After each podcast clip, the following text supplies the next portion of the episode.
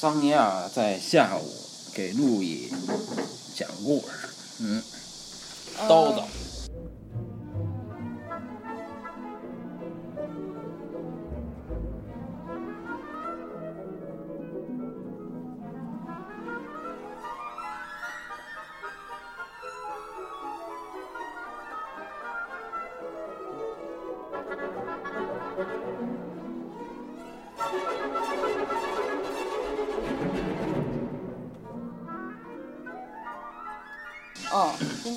的这颗星星是水星，嗯，水星是属于我的，哦，そうか，为什么呢？因为我的太阳、月亮和这个哦呃，水星都落在水星守护的星座内， 就是双子座。哦水星守护那么多呢？不，哦，你的太阳、月亮都是双子，都都落在双子而双子就是那你太双子了，是吧？我就不，我太水星了。哦，你太水嗯星了嗯，嗯，对，现在我们就知哎，道了。水星守护星座是只有双子座对吗？不，其实它还有一个，它是非常少有的守护两个的。哦，嗯，以前在这个三王星没有被发现，有好多星星，比如火星，它管天蝎和白羊。哦，然后那个冥王星出现了，这个天蝎就归冥王星管了嘛。哦但是呃，水星呢没没有获得呃一个小行星的分担任务，它要管双子和处女哦，这两个星都跟心智的运用有关系。哦，嗯所以水星就跟心智的运用有对关系，对吗？对，水星是管动脑子的。哦嗯，这样，因为水星它是离太阳最近的一个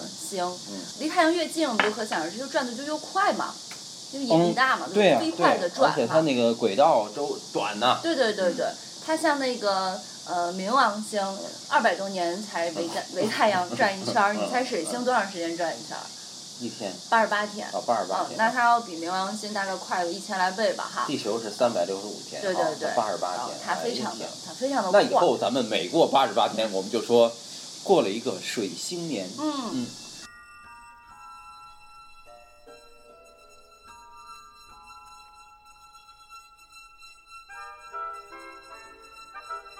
人脑子特别快，嗯。说的就是水星执掌的一个这个嗯功能，因为它在这个呃希腊神话里边，嗯，你也知道它象征谁吧？莫丘利，对对，也叫赫尔墨斯。赫尔墨斯。我们看《嗯。伊索寓言》里边老有赫尔墨斯骗人呐、然后干这个干那个。这个人是非常狡猾和聪明的一个嗯嗯神，他是宙斯和一个仙女儿，嗯。啊叫麦雅还是谁哦都忘了，哦。是他俩的一个一夜情的一个哦，产物。也这很快，对对对，这个对快。那这个荷尔墨斯有好多的故事，嗯。呃，比如说他刚生下来没几天，在摇篮里就去偷了他哥哥阿波罗的牛群，哦，然后呢，然后偷完了还回到摇篮里好好躺着，嗯。然后当然最后被发现了，然后因为赫尔墨斯特别聪明，特别能说，这就涉及到主哦水星另外一个功能，它是主管语言的，哦这个这个特别能说，然后包括欺骗是吧？因为他也管什么经商啊，什么这些都归他管，什么电脑运行这些都归他管。所以我们一般说水逆就是电脑不好使了，因为这个沟通的这个问题出现了问题哈、对，然后我们说回这个莫丘里，他偷了这个那我们，应该有一个电脑的品牌叫水星，对吗？嗯嗯，那一定会很好的。嗯，是的，嗯。然后呢，这个莫丘利偷了这个阿波罗的牛群之后，还用牛骨头做了里拉琴。这个里拉琴叫叫呃，哎，呃这个里拉琴是 L Y R E，嗯它跟一个词很像嗯，来了。 ，lie，跟谎言很像，哦所以そうか所以这样我们就把它跟谎言啊什么联系起来了哈。哦原来里拉琴就是谎言的意思， 所以人文主义者手上都持有里拉琴。嗯，因为就说如果你是个人文主义者，你就得一定要说谎对，说谎。嗯嗯嗯，因为任何的呃，任何的大部分我们所说的事实或者知识，都无非是一种主观的意见，或者是一种呃这个故事，嗯对吧？给你说个故事其，实都是谎言。对对，也这个任何我们内在的这种，比如说欲望哈，或者说深层次的东西，一旦它经过了语言的秩序之后，它就变成了另外一样东西，它最起码有一半儿已经是谎言假的了，嗯对吧？嗯像拉康就说过这个。语言的问题，他说一个人他很渴，一个小孩嗯儿，他就是渴是一种欲望，一种感觉，然后这个时候他说水。嗯指那个水，当他说出“水”这个字儿的时候，他已经忘了他要什么了，嗯他的欲望已经烟消云散了，是吧转换成了语言对，转换成了语言。所以这是为什么水星它会跟语言的能力有关，因为它主管心智的运转。这个心智的运转呢，比如我们很多的人在看这个世界的时候，我们人类，我们其实实际上是对一些客观的对象进行的一种反应，是对刺激的一个啊反应。在没有语言的时候，我们的反应是混乱的。对吧？因为没有逻辑，我不知道看这个这个是吧？没有什么，没有秩序。一旦语言产生了之后，它就赋予这些东西一个秩序了。嗯，所以对，所以水星在进行这些反应的时候，首先设计的一个功能就是语言。就水星是你生命中很重要的行星的时候，这样的星盘的人，基本上口头表达能力都比较强啊。那与此同时，大家也会认为他是。一个可以说谎的人，因为你要说谎，总要先说个故事骗骗人吧，嗯对吧？你又说不通，对吧？所以，所以说这个水星啊，一般如果说它落在双子，因为双子它它的一个性格也是一个沟通和信息收集，它会变得很强势。对，尤其当你的太阳在这儿的话，但是如果你的水星哈，如果是落在双鱼，你的表达能力就会非常的差。哦，因为双鱼是一个非常。情绪变化依赖情绪去捕捉事实的这么一种呃性格，所以你就知道为什么我的配偶在跟我打仗的时候总是输，然后一输他就因为他的水星落在了双鱼。对的，他还要暴力，因为他就会啪，然后他就啊不不不不，他说不出来，然后这个时候我就可以尽情的欺负他了。嗯嗯，对，所以他总是说我特别的有理，但是我说的都不对。他经常这样。对呀，因为。因为，但是我不觉得，我觉得我是代表了真理呀。我觉得我说的是道理呀。我经过了思考，对的，我我是有逻辑的。对。但是像他这样的一个人，不管我说的多么有理，他都会觉得，哼，你说的不对。嗯，因为他是靠感觉。对，他就觉得我是在欺负他。现在这个时代，我觉得。蛮适合水星的生存的，我们现在的这个信息时代嘛，因为我们是信息时代呀，对吧？而且媒介非常的重要呀，嗯，对吧？媒介的时代。对媒介的时代，那么但是这个水星容易有一些呃缺点，比如说一个人他呃很很聪明哈，那么他的面临的一个缺点就是他的这些知识的或者他的一些表达传播很容易受到主，就是是会受到他的主观倾向的一些。嗯，影响的包括个人的一些恐惧，所以它会形成一个缺点，就是有可能的陷阱，就是他会合理化自己的很多的观点。比如我的配偶想说他一个观点，经常就是漏洞百出，你知道吗？一下就驳倒了。但是一个呃水星人，他去说他的观点，他一定说的非常的富有逻辑性，非常的合理，让你很幸福。但是其实这些很多时候是由于他的一个。他的一个主观性所导致的，其实还源于恐惧，他害怕自己的观点站不住脚，所以水星他很大的一个欲望的冲动是要去探索和质疑这个世界。但是很正向的一个就是你去追求真理了，你通过不断的学习和思考，但他的一个悖论就是你在这个过程里面可能会。其实看起来很客观，其实很主观的去去合理化很多的这个东西。比如说，一个水星落在白羊的人，他会他会去非常强势的吸收知识，然后他会觉得掌握了知识他就天下无敌了。他会呃，我身边也有这样的人，他会他很极端的一个情况就是他经常跟你说非常多的歪理，然后气势磅礴，然后你觉得。他说的根本都不对，啊，这个人我不说是谁了，你肯定知道这个人是谁，你一会儿剪去。哦，真的呀？哦，好，我剪去。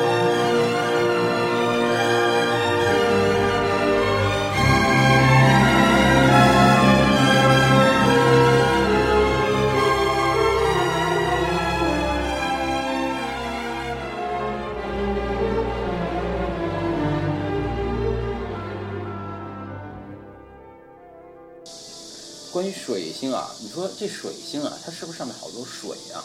水星啊，你那个天体运行论有没有看呀？嗯。水星肯定没有水呀。哦，不是这样。你想，它肯定没水，它跑得那么快，但是它引力是不是也很大呀？但是我不会甩出去了它的水。嗯。赫尔墨斯是它的一个象征的形象，也说明了它的这个性格哈。嗯。但是这时候，如果我们再往下走一步的话，就是他的这种性格是怎么生成的？其实我关注的是这个东西。嗯。他的这个就是说，我们说他注重逻辑，注重这种是这种这种思考。嗯，那么这个逻辑和思考，它的最核心的东西又是什么？转呢，他要运动，他脑子要动。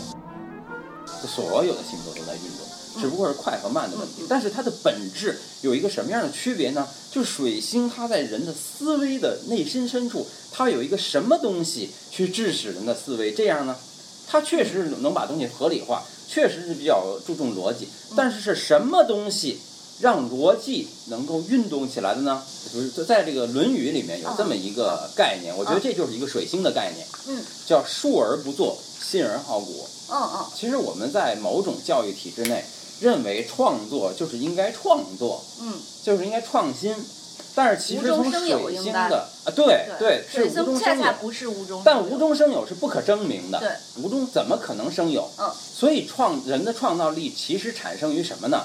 就是如果照着孔子的观点往下来的话，就是阐述。嗯，其实就是所谓我们说的挪用。嗯，述而不作。好，比如中国人的创造。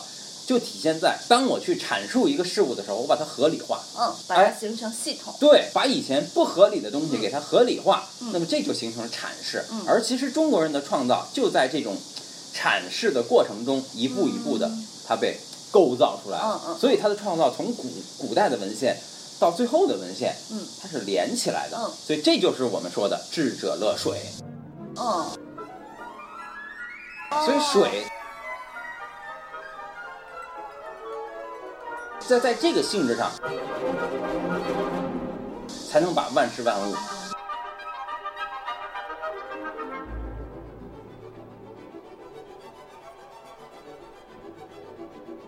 融合在一起，对吧？你说的对。但是这还不是我关注的问题。我要关注的问题就是说，水星它凭通过什么性质，能够把这两种东西连接在一起呢？感觉到它应该是这样。对对，它这里面就是逻辑的内核是什么呢？好，那在这里面呢，牵扯到康德说的一个两种人的两种判断的形态。一种呢叫做分析判断，一种呢叫做综合判断。啊，先说综合判断啊。综合判断是把两种不相干的东西，不是一样东西，给它联系在一起的能力。这是水星，这恰恰不是水星。不是对，这个是每一个星都能够做得到的。它，你你只要接受到了这两个东西，不管是获得什么样的联系，它都能联系。嗯。但是这个不构成一个能把它们联系在一起的能力。真正构成能把它们联系在一起的能力，是另外一种判断的形态。对，就是分析判断。分析判断的概念是什么呢？嗯，它是来自于它自身的。嗯，就是这个理论，这个逻辑是来源于它自身的。比如说亚里士多德是吧？他的著名的三段论啊，那么有一个大前提，有一个小前提，有一个结论。嗯，比如说大前提是人是会死的。嗯，小前提是谁谁谁是人，对吧？然后最后结论是，所以谁谁谁会死，对吧？这是一个结论。但是就是咱们看这个大前提啊。就是人是会死的，这个判断来自于什么呢？经验。死，并不是一个经验，因为我们每个人都没有死过，对吧？它并不是来自于经验，所以它并不来自于外在于人的东西，而是来自于内在于人的东西。就是说，当人这个属性被拍起来之后，那么这个属性里本身它包含了生与死的概念。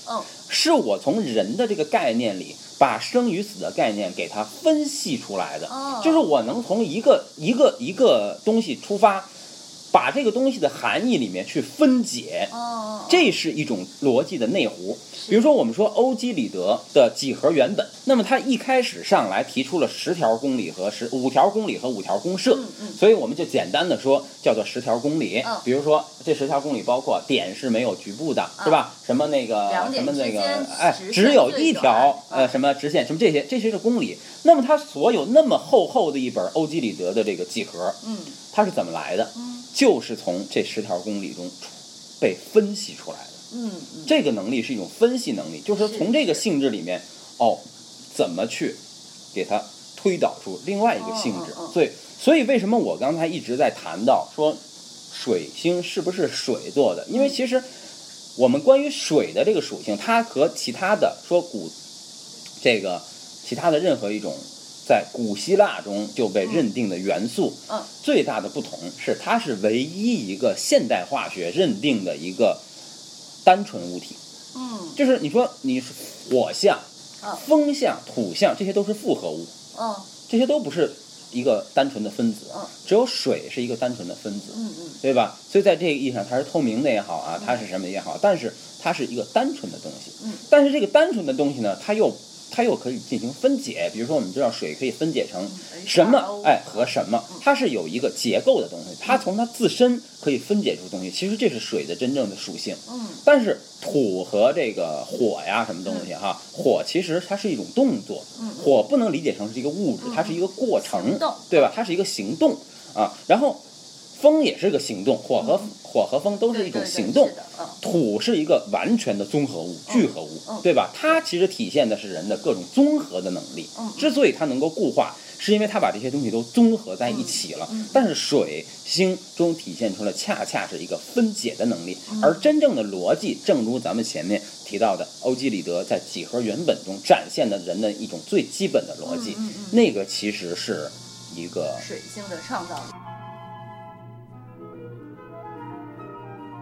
从一个你最少需要知道的信息出发，嗯嗯然后怎么能推演出你要的东西？嗯嗯其实哥白尼在这个天体运行论里谈的就是这个问题，哦就是说他反复在说，已知什么就能推出什么。其实天体运行论是一本几何书，哦哦他在前面陈述学术史的时候，他陈述过一点点说关于这个什么古代人的世界观呀、或者怎么样怎么样。但是他最终我要证明为什么我说的这一层结构成立。它其实这个结构很像，它要建立一个多米诺骨牌式的结构。嗯嗯就说为什么说整个这套运行的体系能够成立呢？是因为有某个东西是已知的，某个东西在推动，而由于有了这个推动力，一切都会因为这个推动力而被推动起来。嗯那么，为什么我能够知道这个？我知道这个，是因为我知道了一一点点已知。嗯，比如说，我们知道了地球的某一段旋长，从哪儿到哪儿的某一段旋长，嗯那么知道了这段旋长，就有可能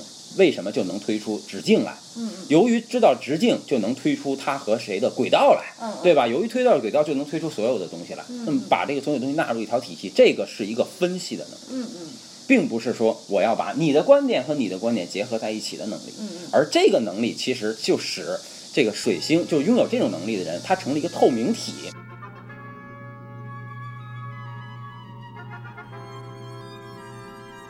为什么说他能成为莫秋丽能成为一个交际之神？嗯就是因为他的这种能力，其实谎言啊，嗯其实就是一种组合的能力。就是说，当我从一个信息里，我能挖掘出这个信息的内涵是什么嗯，当我把它充分的展开的时候嗯，你会发现，它就特别呈现出一个谎言的形态嗯啊。那么这个时候，你往这个形态里植入什么，你就会发现，这个东西就是谎言。其实有的时候我跟你说了一件事情，并不是我在给你撒一个谎，嗯而是说我给你呈现出来一种逻辑结构，嗯你误解了我的逻辑结构。所以，之所以能够成为一个交际之神，就是在于他能够展现出这样一种把一个简单的事物像万花筒一样展开式的结构，而每个人在这个结构里都能够充分看到你要看到的东西。这个时候，莫秋丽就诞生了。哦，好的，好嗯的，好的。嗯这也是为什么水星除了是双子的这种收集信息的这种守护的星，嗯它还主导了啊、保护了特别擅长分析的处女座的，对，看起来就特别的龟毛。对嗯对的。好嗯嗯，好，谢谢，拜拜。